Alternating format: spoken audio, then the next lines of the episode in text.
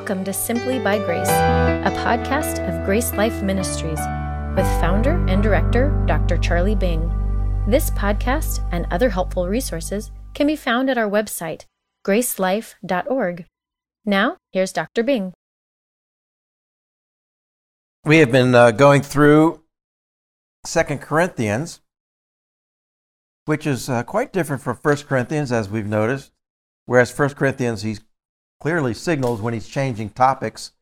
So it's an easy book to outline. Second Corinthians, you get to that book and you, you don't know exactly know how to outline it and where the, to even divide the passages. And sometimes, like today, it would probably be good if there wasn't a chapter division between chapter 4 and 5. But as you'll see when we go through it, that's because uh, Second Corinthians seems to be more of an emotional book than a, a, I mean, it's logical, of course, but he's not trying to lay out a theological argument. He's trying to restore his relationship to the Corinthians, and um, who had some bad feelings towards him, some bad behavior that he had to correct, and some false apostles among them that were undermining his authority and work with them. And so he's trying to correct those things, repair his relationship with the Corinthians. And uh, he had sent Titus and, to them as a messenger and, and received news back, good news back from him that rejoiced his heart and comforted him. We remember that from early in Second Corinthians. And so um, he has a, a, more of a joyful tone here. And uh, what he's finding himself having to do, though, throughout the uh, epistle is to continue to defend his apostleship. He's the real thing, he's the genuine apostle. But part of that is explaining the nature of the gospel ministry so that they can understand what the ministry is really all about. And so we saw the discussion in chapter 3 about the new covenant and the new covenant ministry, and he's a minister of the new covenant. And um, he, he talked and raised the subject about his sufficiency and why he doesn't get discouraged because of all the difficult things he's going through, because uh, he's found his sufficiency in God, as we all should.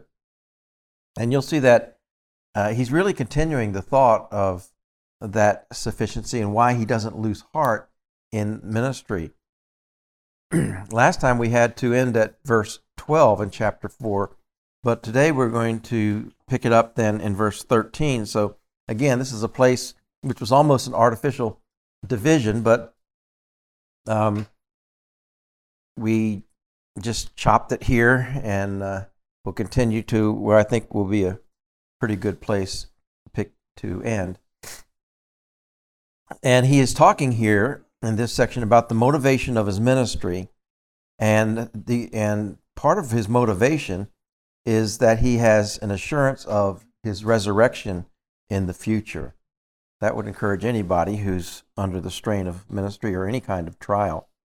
And he states that assurance in verses 13 and 14, um, where he says, And since we have the same spirit of faith, according to what is written, I believed, therefore, and therefore I spoke. We also believe, and therefore speak. So he says we have the same spirit, I think, of the psalmist in Psalm 116, verse 10, He was talking about uh, giving thanks for deliverance from death. And so Paul has that same spirit of thanksgiving because he knows he'll be delivered from death through the resurrection, which is what he goes on to explain in verse 14, knowing that he who raised up the Lord Jesus will also raise us up with Jesus and will present us with you. For all things are for your sake, that grace, having spread through the many, may cause thanksgiving to abound to the glory of God. So, Paul had just talked in the previous section about how this treasure of the gospel message and the, the glorious gospel of Jesus Christ is in cracked vessels. And these vessels, these cracked vessels, our bodies, are dying. And he had told them that the more he dies, the more he's able to uh, kind of par- paradoxically give life to them. And so his suffering that is killing him is bringing life to those to whom he's ministering. And that's what he says in the verse 12 that leads up to this so then death is working in us, but life in you. So Now, st- talking about death can be a very discouraging topic, but he wants to bring encouragement. And he finds encouragement in the reality that his body is dying. Now we all know we all know that one day we will die if the Lord doesn't return, and, um, and we'll have a resurrected body. I think Paul's expectation, as we can find in many passages, was that the Lord would return and and rapture the church away, and he would get his resurrected body then. but I think here his discussion would include anybody who dies uh, before that event, and so what happens then? Um, so he has the confidence of the resurrection that just as Jesus was raised up, so also will those who believe in him. Um, one thing I, I, I, really like about, uh, he says, raise up with him and will present us with you. Uh, I, this idea of being presented before the Lord, I think, is the idea of the judgment seat of Christ presentation. That idea of presenting and the word present is used in a number of other passages talking about when the bride is presented to uh, Jesus Christ, for example, um, and Colossians 1, Ephesians 5. And those all seem to refer to the judgment seat of Christ. That's when we're presented for an evaluation as believers from Him. And He knows that that day is coming for Him and His readers here. Uh, I like ver- what verse 15 says that all things are for your sake. I think all the suffering and and uh, and the future is all going to work for them for their sakes. that grace having spread through the many. I, I love that phrase that grace having spread. Grace is used in a lot of different ways in the Bible. Of course, it always means a free gift. But here he's talking about grace spreading. And uh, I think, you know, in these days when we've seen a virus spread so quickly, it's nice to know that something good can spread quickly also. Um, talk about um, Operation Warp Speed. I don't know if Grace was spreading at warp speed uh, like our vaccines did, but uh, it was spreading through the Apostle Paul and his generation while he was here. and if people understand grace, I think it's very, very contagious. And that's what I tried to uh, witness to yesterday morning when I was teaching uh, these friends in Africa, these pastors in Africa, how they got that message and they were rejoicing in it and they were wanting to share it now with the churches in the north of the country. So it just it, it spreads to the many, and that causes thanksgiving to the glory of God. When people understand grace, they grow thankful for it and they thank God for it and and that just glorifies God uh, and adds to His glory.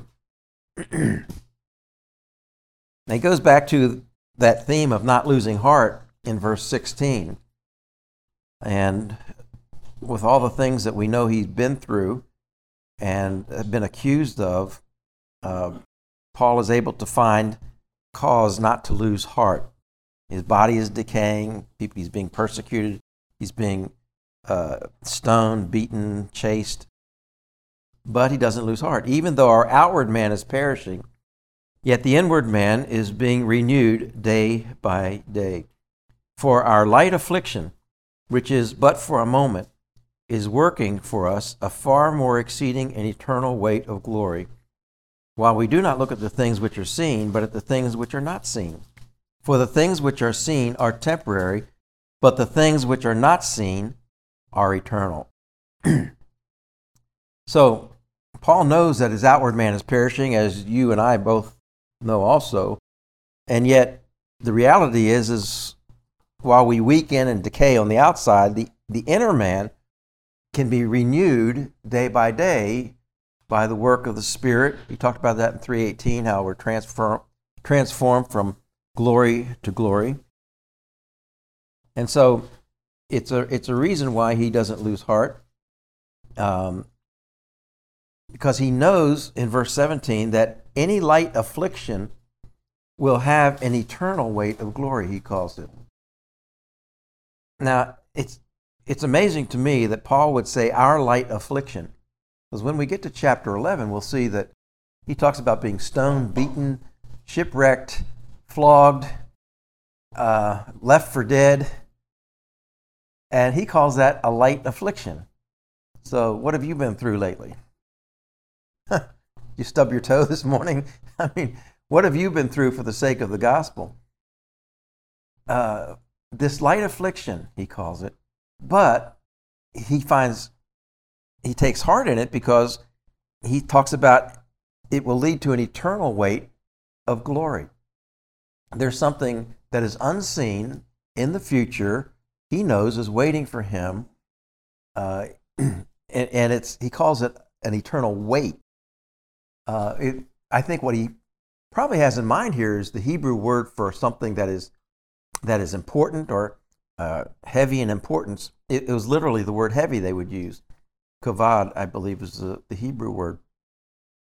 And that's how they describe the weightiness or importance of something. And he's talking about an eternal weight of glory, meaning that it's going to be it's going to be important, it's going to be heavy uh, in in honor, and um, a great reward for those who suffer in this life. And I don't think he's just talking about. He's not necessarily talking about physical suffering and ailments, but I think the suffering that we go through for Christ, especially. I think that would be reinforced by Romans chapter 8, verse 17. But it's such an imbalance between the afflictions of this world that he sees and the weight of glory in the next world. If you would picture a balance and how a balance works, you know, with the scales, if you take the momentary light affliction, let's take a grain of sand and put it on this side of the scale. And he said, and then put a bar of gold, which weighs 27.4 pounds, on this side of the scale. I think that's the comparison he has in mind. This life and our afflictions are like a grain of sand compared to eternity and what we'll experience there. It's beyond our comprehension. He talks about things not seen uh, and walking by faith, but we have the faith that it's going to be like that bar of gold that's going to really make our afflictions look like nothing. No matter what suffering we've been through for the cause of Christ, or even in our physical bodies, no matter what suffering we've been through, it's just going to evaporate in the weight of the wonderful glory that we're going to see there. and that's why he says in verse 18 that we don't look at the things which are seen. Obviously, he's not. He's blind to his own suffering because he says, calls them a light affliction. For the things which are seen are temporary, but the things which are seen are unseen are eternal. So he, he's telling us not to focus in our gaze and look upon. And the word uh, look at here in verse 18 is the word um, for really looking deep into something, not just seeing it, but looking deeper into something. We get the word scope from it today in the English language. But his perspective on suffering is such that he doesn't focus on today's suffering in this life, but he sees with eyes of faith the eternal weight of glory that's coming. And that perspective keeps him from getting discouraged. So, you know, you've gone through times of discouragement when you focus on the circumstances around you, um, you know, financial discouragement, uh, children, your husband and wife, things aren't going well, and you get terribly discouraged. But if we focus only on, on this world, we can lose heart quickly. But Paul says that he takes heart because with his eyes of faith, he can see things that are not seen in this life. These are temporary things, but what he tries to focus on is the eternal. John Calvin said, not that I always agree with him, but John Calvin said something I think very nicely here. He said, A moment is long if we look at the things around us, but once we have raised our minds to heaven, a thousand years begin to look like a moment. Once we raise our eyes to heaven, a thousand years here looks like a moment. Kind of echoes what Peter said about God with God, a day is as a thousand years. So perhaps you're suffering under something that seems interminable and will never end and just keeps going and going and com- coming back and haunting you. But in the eyes of eternity, it's just but for a moment. I think some of the things we see here that we could apply to our lives is, you know, Paul says, having believed, therefore I speak. He has the boldness to speak because of his assurance of resurrection in the future. And um, just like the psalmist was giving thanks for deliverance from death, I think we should have that same boldness to speak about the future with God, the resurrection from the dead, and the eternity that we'll enjoy with Him. People need to hear it, people need to be reminded about our eternal destination. Um, and there will be a reunion for Christians with Christ at the judgment seat of Christ, uh, but others may not be there. So we, that we should find the boldness to speak about that and remind them of that day of resurrection and a coming judgment. It was on the Easter Sunday, a couple few weeks ago. Um, I was driving to church and I was going to bring the early message. So, just about as I was almost turning into the church parking lot, I get a message from my friend. And uh, this is a good friend I've done a lot with. He was, we went to church together when I was in Cleburne, and he was the Awana commander, and our children were friends with his children, our little girls with his little girls, and kind of grew up for a while till we left and started Burleson. And he says, I'm really in pain. Would you please pray for me? Uh, my daughter Angie died yesterday, 40 years old, leaving a 12 year old behind. Little girl that I remember as a sweet little girl, and, and, and now she's, she's dead. I, and this is, this is what he tells me.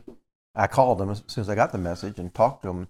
This is what I'm talking about when I pull into the parking lot to do an Easter service. And I said, well, you know, I, I think I said something to him like, well, you know, if there's any day that you have to face a death, today's a good day. If there's a good day to be reminded that it's not the last word, it's not the final thing. And that's really kind of how I had to had to start out my my uh, message that morning because I was just all processing this and we were singing songs about the resurrection. And I just told the people, I said, look, I'm really having a hard time processing this because my friend's daughter, our little girl's friend, died yesterday. Um, but this is when Easter is just, it's not just another holiday, but really means something to us. That a tragedy like that has a bright future because she, she was a believer um, through the you know children's ministry of the church at the time. So, speak out about the resurrection of Jesus Christ. It brings hope to people.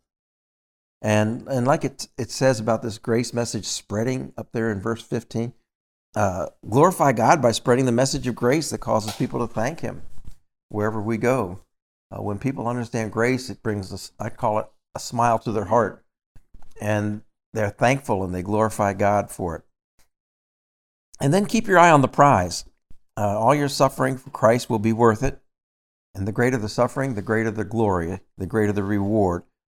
Uh, glory perhaps speaks of the capacity to enjoy God, and in that future, we will have a greater capacity to enjoy Him.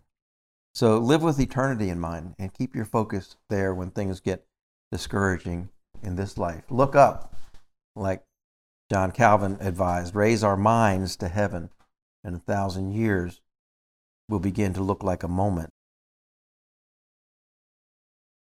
Now, in chapter 5, again, there probably shouldn't be a chapter division here um, because Paul is discussing the same thing.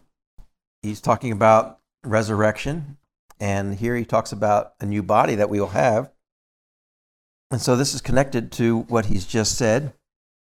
He give, he's giving reasons why we should not lose heart in the midst of this discussion about dying and death. Uh, and he's still talking about the hope of a resurrection and life. And so, not everybody will be alive at the rapture. Some will die before, obviously. And this is what, what they can expect if death comes to a believer before Christ comes for us. and so, in verses 1 through 5, he talks about the nature of this guarantee that they have the guarantee of a new body. Uh, for we know that if our earthly house, this tent, is destroyed, we have a building from God, a house not made with hands, eternal in the heavens. For in this we groan, earnestly desiring to be clothed with our habitation, which is from heaven. If indeed, having been clothed, we shall not be found naked. For we who are in this tent groan, being burdened, not because we want to be unclothed, but further clothed, that mortality may be swallowed up by life. Now, he who has prepared us for this very thing is God, who also has given us the Spirit as a guarantee. So in verse 1, for, you know, whenever you read the word for, you want to look back to see what he's talking about. And I think it goes back to verse 13 or verse 18, um, why he doesn't look at things eternal and why he can still find encouragement not, and not lose heart. Um, there's a contrast between the things that are seen and unseen, between our present body and our future bodies. And notice that in verse 1, he talks about our earthly body, this earthly house, he calls it, is a tent. But you know that tents are temporary, except for the ones we saw on the freeway today, maybe. they might be up there for an extended period of time. But usually, when I'm putting up a tent, it means I'm staying for the weekend or camping for a short time. And, and just like the tabernacle was temporary. So, in general, we think of tents as a temporary dwelling place, and that's what he calls our body. And if it's destroyed, we have a building from God, which is going to be a new body. It's a, but it's a house not made with hands. I think when he says not made with hands, I think that uh, the idea is it's not part of this creation, but part of a new creation that, that God is going to do in us and for us. now, the one question that is often raised here is is he talking about a resurrection body that we'll have in the future when we are raised from the graves to be united with our spirits, like at the rapture, or, uh, yeah, the rapture when the dead will rise and then they will have a new body? Or is he talking about an intermediate body? Let's call it maybe a pre resurrection body. body. Uh, in other words, when we die now, we go to be with the Lord and we have some kind of bodily form that is not part of this creation, but God makes it special for us. There's, there's a little bit of de- debate in there about what you, what's he talking about, a future resurrection body or the body that you get when you die. well, uh, I think there's some clues that we'll see in the text here that I tend to believe he's talking about the body that we get when we die today, if I were to die today. Um, because he talks later about being absent from the body is to be present with the Lord. So, and then he talks about not being naked, but we'll be clothed. In other words, there's not going to be a period where we're going to be floating around as a spirit, like uh, like Casper the ghost, without a body there's going he's going to take care of that. And then when you think about the transfiguration, you saw Moses and Elijah come back in the body, right? They had bodies. Uh, Jesus had a body. Um, so we know that there's some form there after death. And I think that's what he's talking about. Not that it really makes a big difference here. But let's go on to verse 2. For in this we groan, he talks about, in this body we're groaning. I don't think groaning is the idea of complaining about anything. It's just uh, it's just um, a longing, a yearning for something else. Uh, we yearn to be clothed with a habitation, a building, a, a body from heaven. Um, and by the way, he says it's from heaven, and, and the body, we know we have, will have new bodies in the kingdom on earth, but this seems to be talking about our experience in heaven. Um, so we won't just be floating around, but we will be clothed. God will have some kind of form of body for us, which will be made special for us. so, verse 3 If indeed, having been clothed, we shall not be found naked. So, when we leave this tent, we go into a new body. We won't be embarrassingly naked without a body for any period of time. And um, so I think that the groaning here is a groaning of anticipation and yearning for that new body. It's not groaning and complaining about our old bodies, although we do that quite a bit, don't we? But more, it's, it's a yearning for that new body.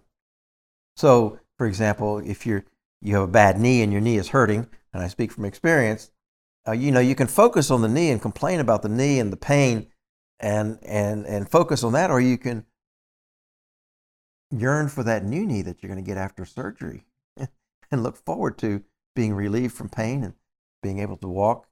And uh, there's two ways of thinking about it. So, where are you going to fix your mind? You're going to fix your mind on the present pain or on the future new body. I think that's what he's saying.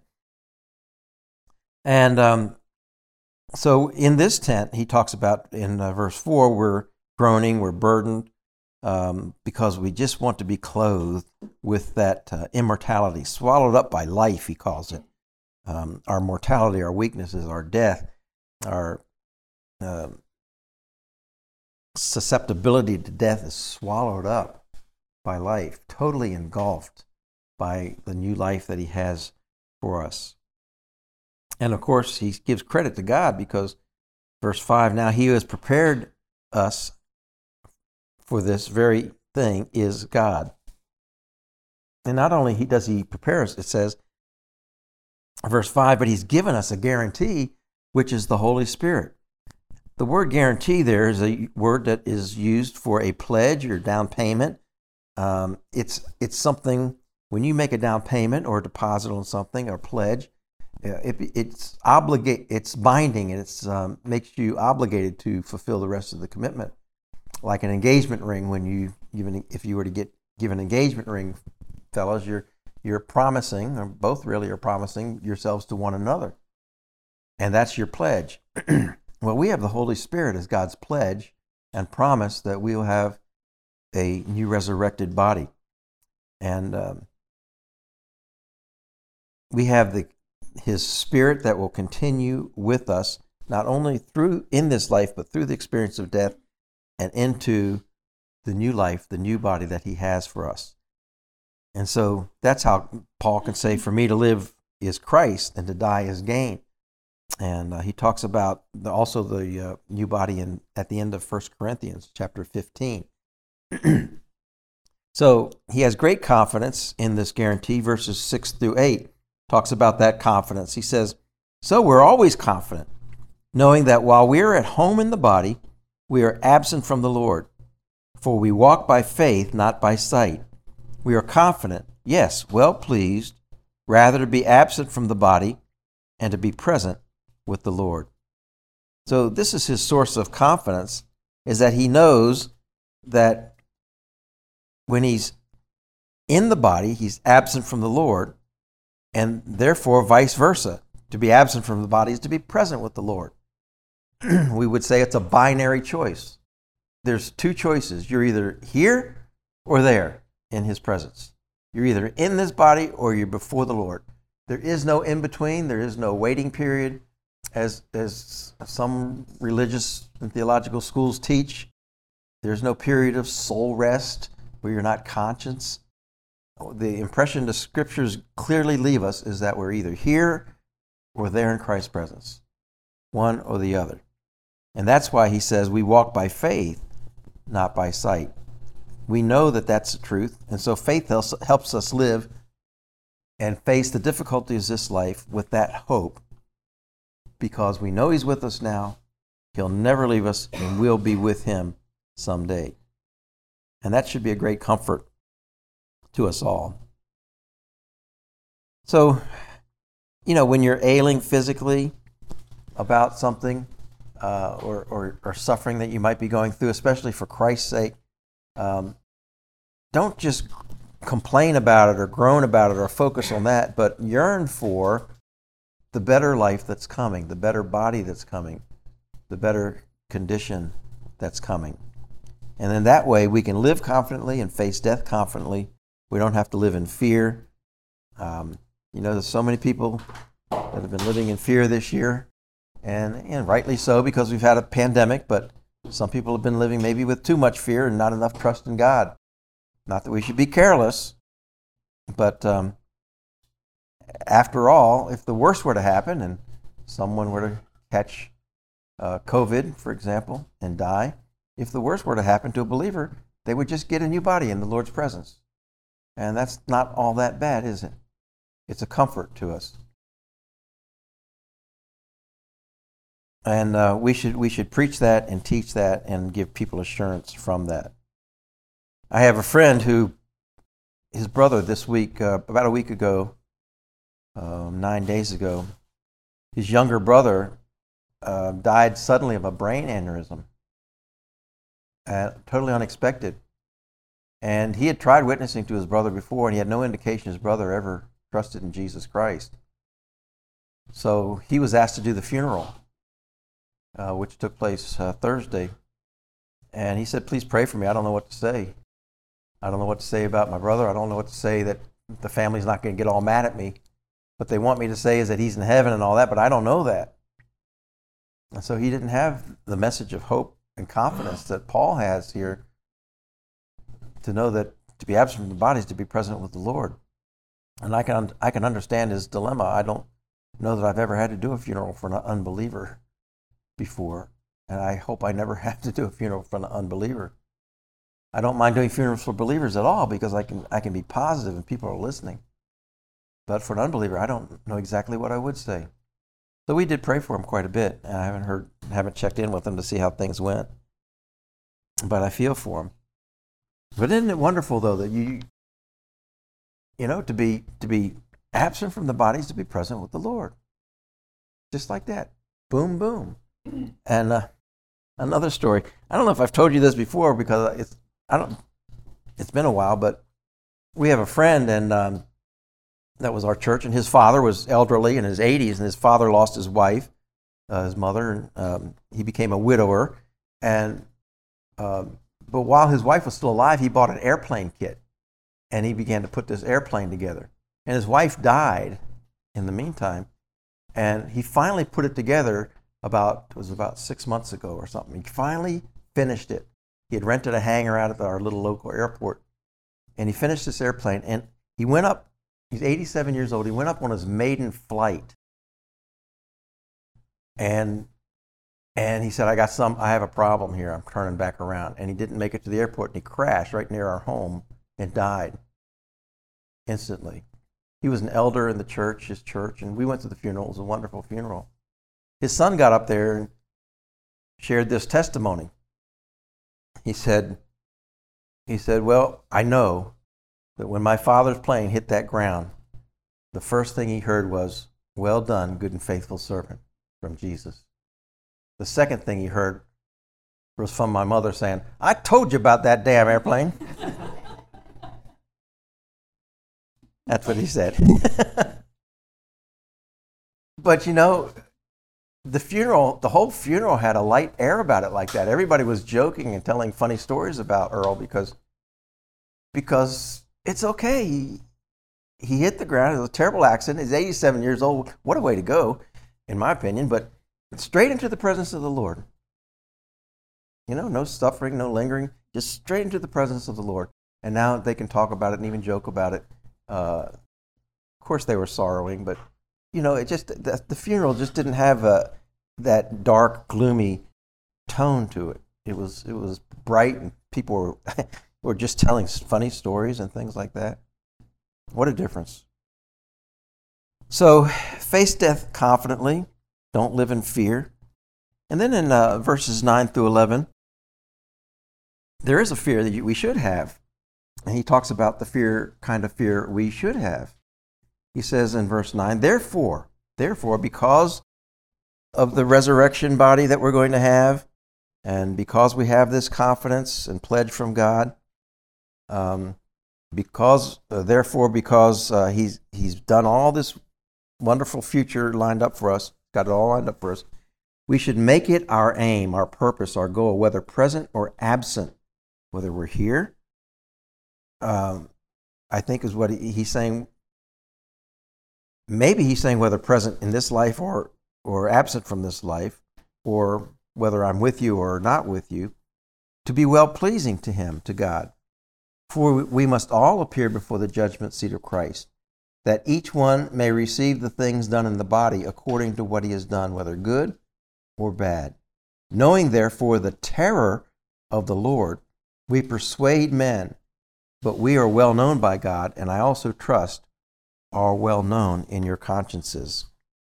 Well, our faith tells us that at all times, wherever we are, we're in the presence of the Lord. We're with Him or He's with us. And that motivates Paul. He says that should motivate us to be pleasing to Him, live a life that's pleasing to Him. And when verse 10, when he says we must all appear, he's talking about himself included. So here's a judgment for Christians, which you are aware of, called the judgment seat of Christ, or in the original language, the Bema, which is the platform of judgment in a city where people would come and would be tried or cases would be heard and by the governor or the ruler or the king um, wh- whoever's in power and the case would be heard and the sentence would be pronounced. And so there has to be an evaluation there at the judgment seat of christ. And they've ex- ex- excavated some of these bema seats um, in some of these village towns and so forth I've seen similar things in India where they have a platform in the middle of a courtyard and the king would come out and that's where he would sit and they would bring cases before him and try them. But he says we must all. So that, that's everybody who's a believer in Jesus Christ is going to appear before him. Uh, that could be the presentation that we mentioned earlier and there we're going to receive something from Jesus. Either good, uh, we're going to receive something for the good things that were done in the body, according to what he's done, whether good or bad. So, this is, I believe, where rewards will be meted out to those who have earned awards or deserve awards, re- rewards. And I think, you know, you have an understanding and agreement about that. Uh, but what does he mean uh, when he says that each one will receive things according to whether, whether it's good or bad? So, what do you receive if you've not been so good? If you've lived an irresponsible Christian life, you've done a lot of bad things instead of a lot of good things, if your focus was on this world or not the next world, what happens at the judgment seat of Christ? Well, I don't know exactly. And it doesn't tell us, does it? it just says you're going to be um, compensated for whether you've done good or bad. Now, there's some people who have taken this idea and they've taken it way, way too far, saying that, you know, people will be excluded from the millennial kingdom or people will be banished in Christian purgatory or people will be punished for their sins. Um, but I don't think that, that the idea of punishment is here because Jesus has already been punished for our sins. But yet, I do believe there will be consequences at the judgment seat of Christ for those who have lived irresponsibly or unfaithfully. It just doesn't tell us what that is. It could be simply the loss of rewards and the regret that a person feels. Because it doesn't necessarily mean that God is going to impose any punishment on them. I don't think that's what it's saying. But if we've not lived a good life and suddenly the light of God is shed on our life, we're going to impose upon ourselves the regret that we'll feel for not having done the right thing. That makes sense? So it's like somebody who goes to school and at the end of the school term, uh, they watch their classmates graduate with honor and they graduate without honor. Well, they're happy to graduate, they did enough to get by and graduate, but they're thinking, they could be thinking, well, if I had just done a little bit more, if I just didn't go to so many parties, I didn't stay up late night binge watching Netflix, I don't know what college kids do. you don't want to know what college kids do. Then I, I could have graduated with honor. And so there's going to be some regret there, but how long is it going to last? I don't think a person's going to live and regret all of his her life because of that, but there'll be some regret there, and it's going to be self-imposed. It's not the college that's going to be punishing them for them. It's just giving them what they deserve. And so there'll be some at the judgment seat of Christ who will get what they deserve, rich rewards, and some who will get less rewards, and some may get no rewards. And the Bible does talk about regret. It does talk about shame at its coming, 1 John 2 28, I believe. Um, so there is a negative side to the judgment seat of Christ, but that doesn't mean we're not going to be happy to be there. We're not going to be filled with joy for all of eternity. There may be a moment of regret. I don't know how long it will last. I can't see it lasting very long. Um, but there's going to be some regret when that wood, hay, and straw is burned up. We're judged by fire, but saved yet so as through that fire. 1 Corinthians 3 15 says.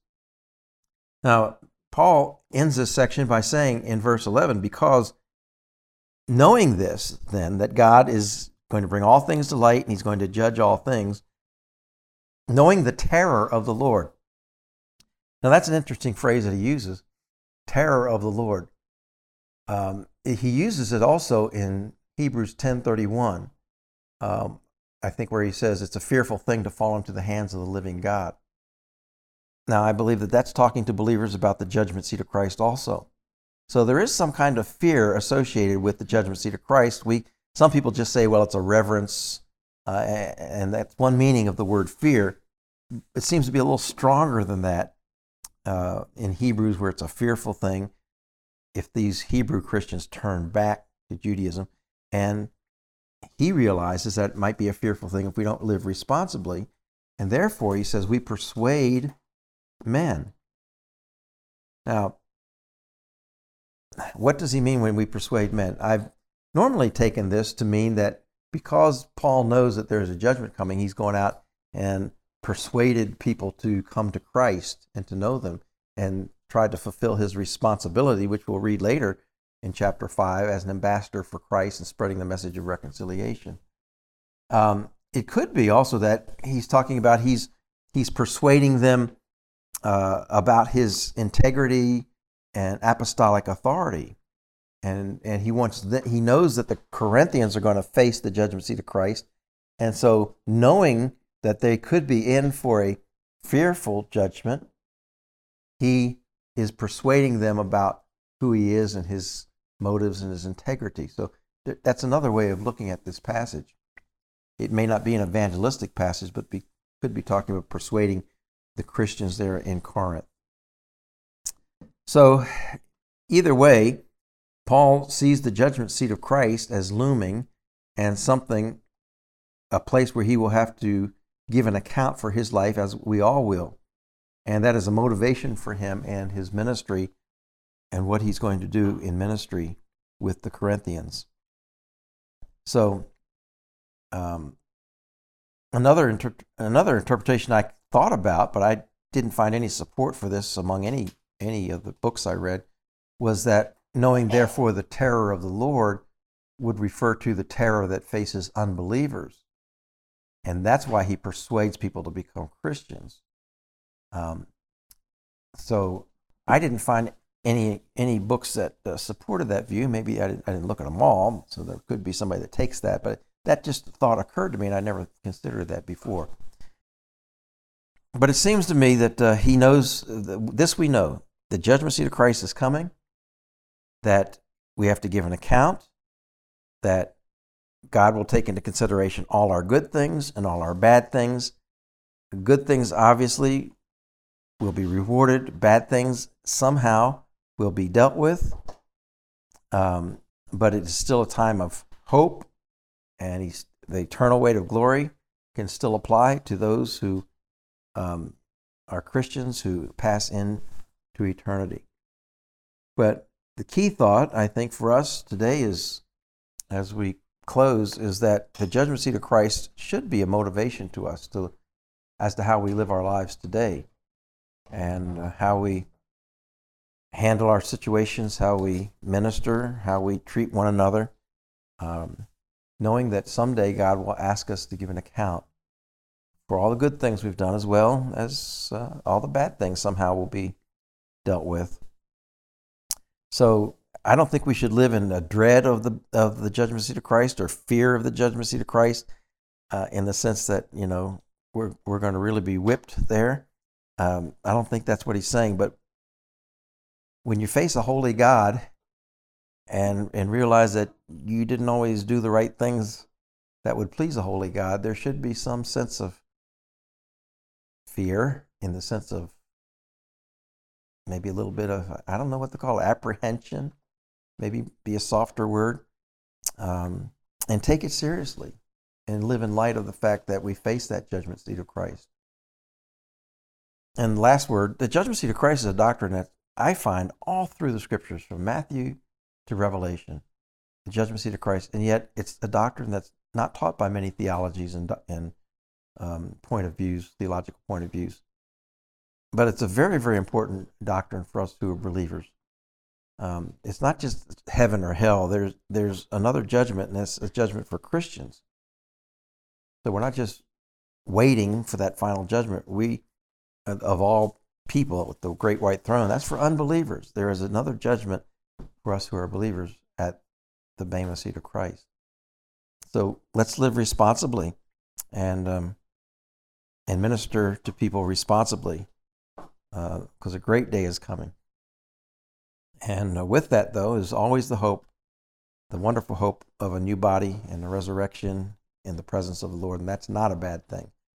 So, as uh, as much as the um, judgment seat of Christ, some could use it to make it a negative thing. It's not a bad thing to be in the presence of Jesus Christ with a new body. So that's about all I have. If you have any questions or comments, certainly welcome.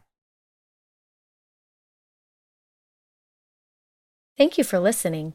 For more resources, or to help spread the message of God's life changing grace, visit our website at gracelife.org. We'd love to hear from you.